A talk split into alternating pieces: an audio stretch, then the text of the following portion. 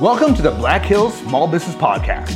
I'm Tristan Emond with Mindful Living Realty. And I'm Angelia Dale with Gateway Mortgage. Join us as we sit down with Black Hills small business owners, learn about their businesses, and tell their stories. We're doing it now on the Black Hills Small Business Podcast.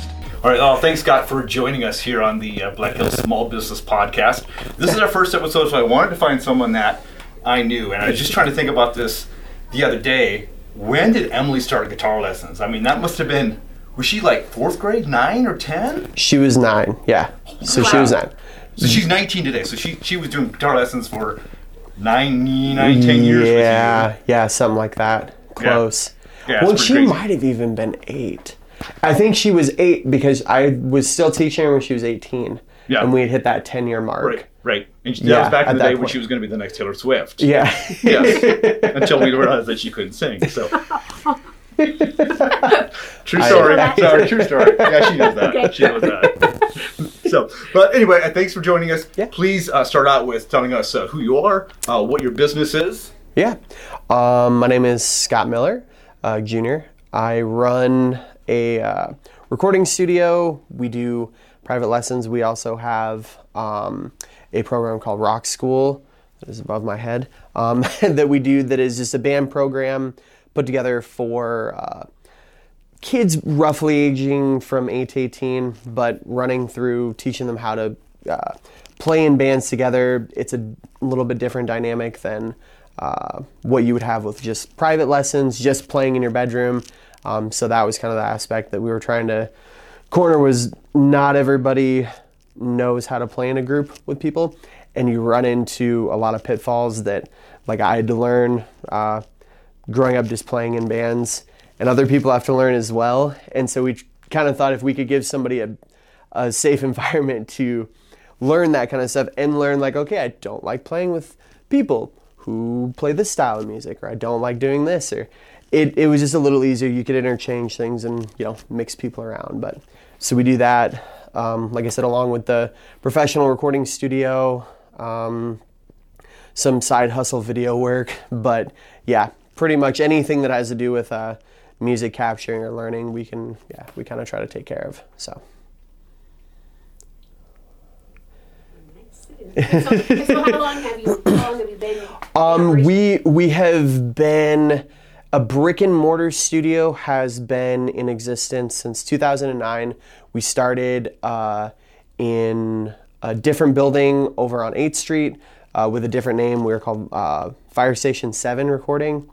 I got sick of people coming in and asking, like, for dinner reservations, for where they're, you know, when am I going to be seated? And I was like, this is not the firehouse. That is a couple of blocks around the corner. And so we started that. And then Rock School has been, this is going to be our 21st year running it. So that originally started at Haggerty's. My dad started that when... yeah, I would have been like 10 years old, 11 years old, somewhere in there. And so started that at Haggerty's, and then that eventually moved down to the studio as well. But I was the one who, instead of going to college, I opened up a brick and mortar studio and decided that playing guitar was a good idea for a life goal.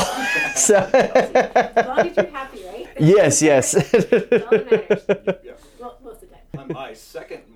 My third son, Isaiah, he was doing voice lessons with your dad. Mm-hmm. Yep. And he really enjoyed, or we enjoyed listening to him in Rock School. He had a good time through that whole 4 years of doing Rock School. Yeah. And I think the last performance that he did was really cool. He kind of all of a sudden opened up.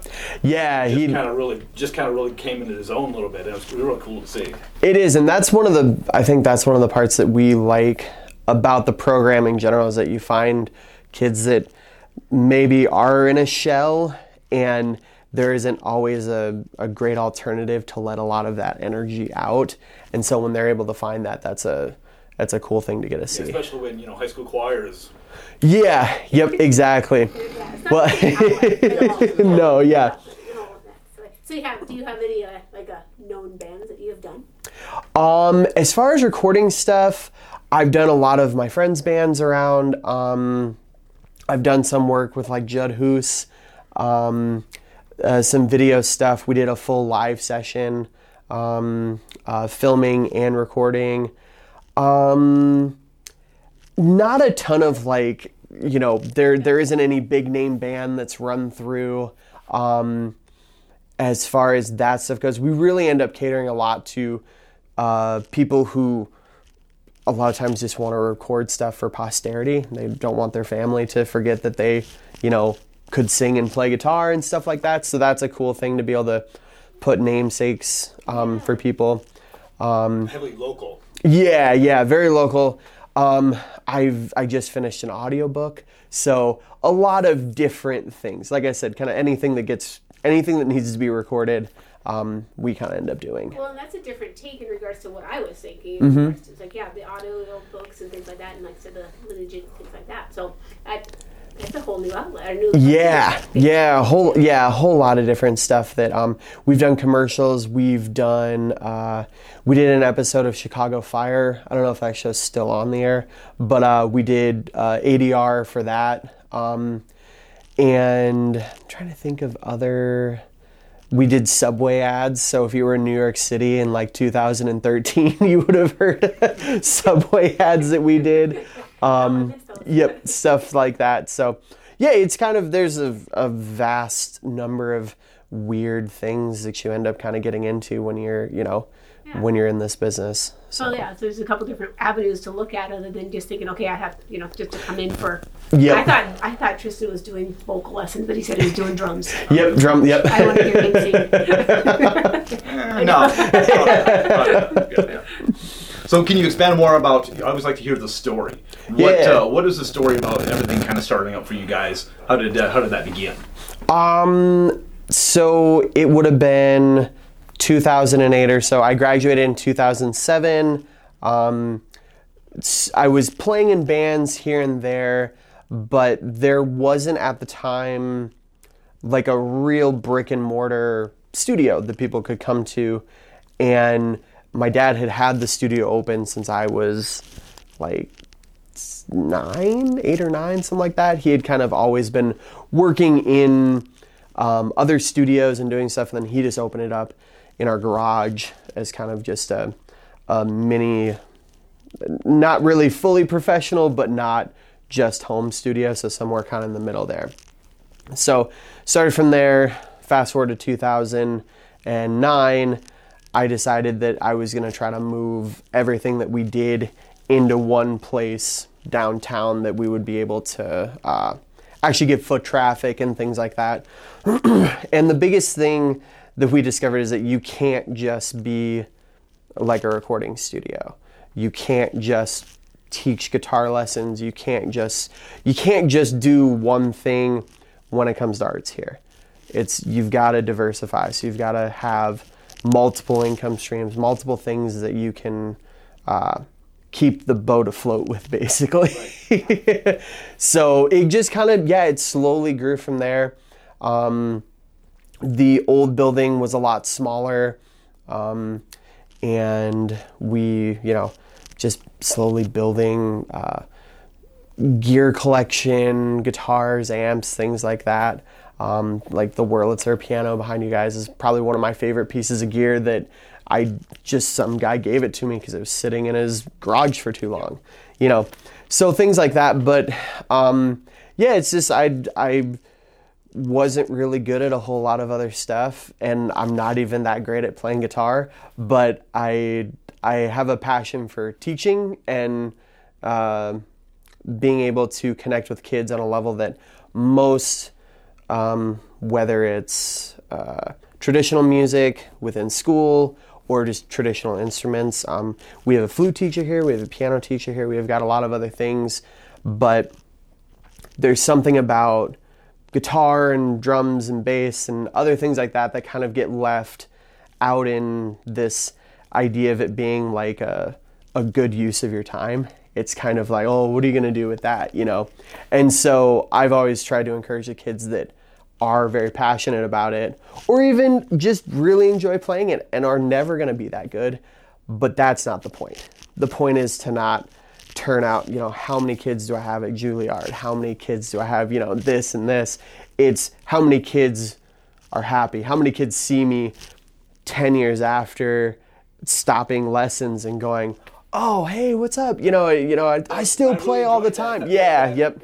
You know, that kind of stuff. I see when I drop my son off at school, I'll see parents that I used to have 5 years ago, and they're like, oh, yeah, my daughter's in, you know, she's a senior. She just graduated, still plays guitar every day. You know, yeah, that kind of stuff. So that really ends up being the point for me at least. Nice. Well, it's like you were saying, Isaiah kind of broke out of the shell at that time. So I think it is, you know, it's that stuff that they're passionate about. Yeah. So how young do you start lessons at? I try to start it somewhere in the realm of 8, 9 years old.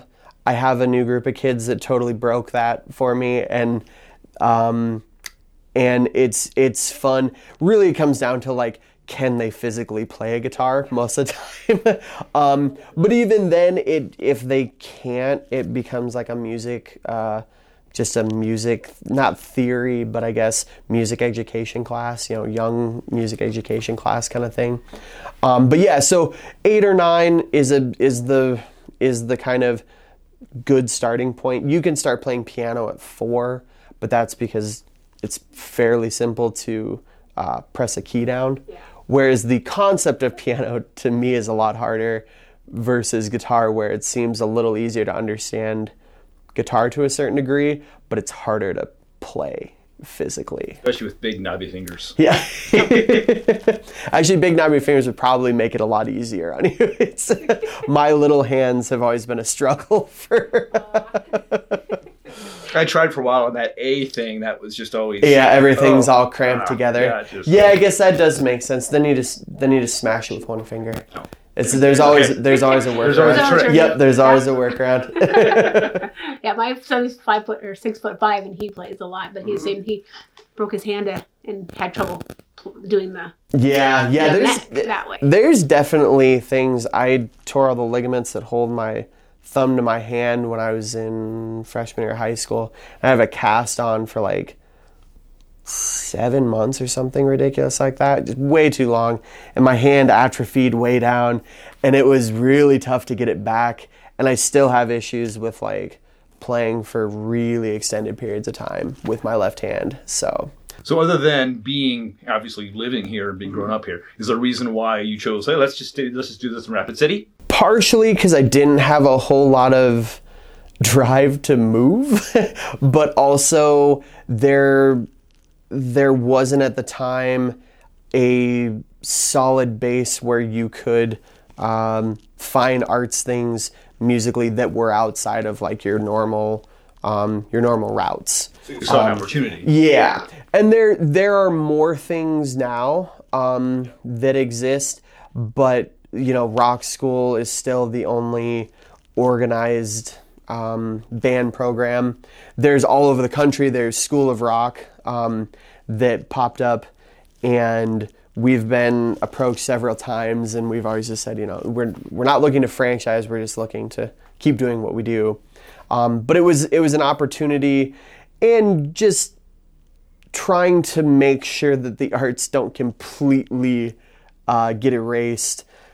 When I was in high school, you were seeing arts programs, music, guitar, you know, kids practicing in hallways because the gym needed to be used for, you know, basketball practice, but the kids in band were, you know, stuck standing, in a hallway practicing somewhere. So that was always something that I didn't necessarily just want to jump ship and say, sorry guys, you know, good luck with anything artistic here. So that was definitely a big drive too. Nice. So how many rooms do you have set up that are for?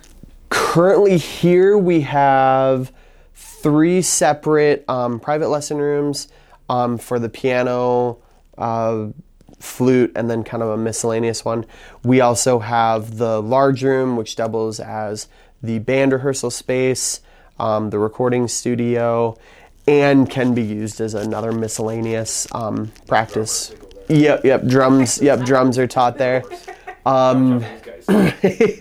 We have the control room, which also doubles as a miscellaneous teaching room. So yeah, roughly 5, you know, dedicated teaching rooms, and some space that I can expand if I need to.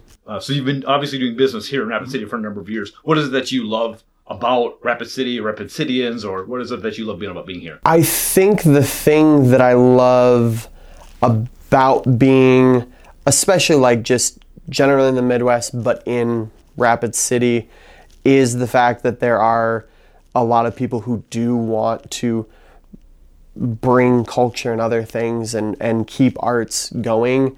And even though it isn't a massive amount of people, there's still that kind of like base of people that are pushing, whether it's theater.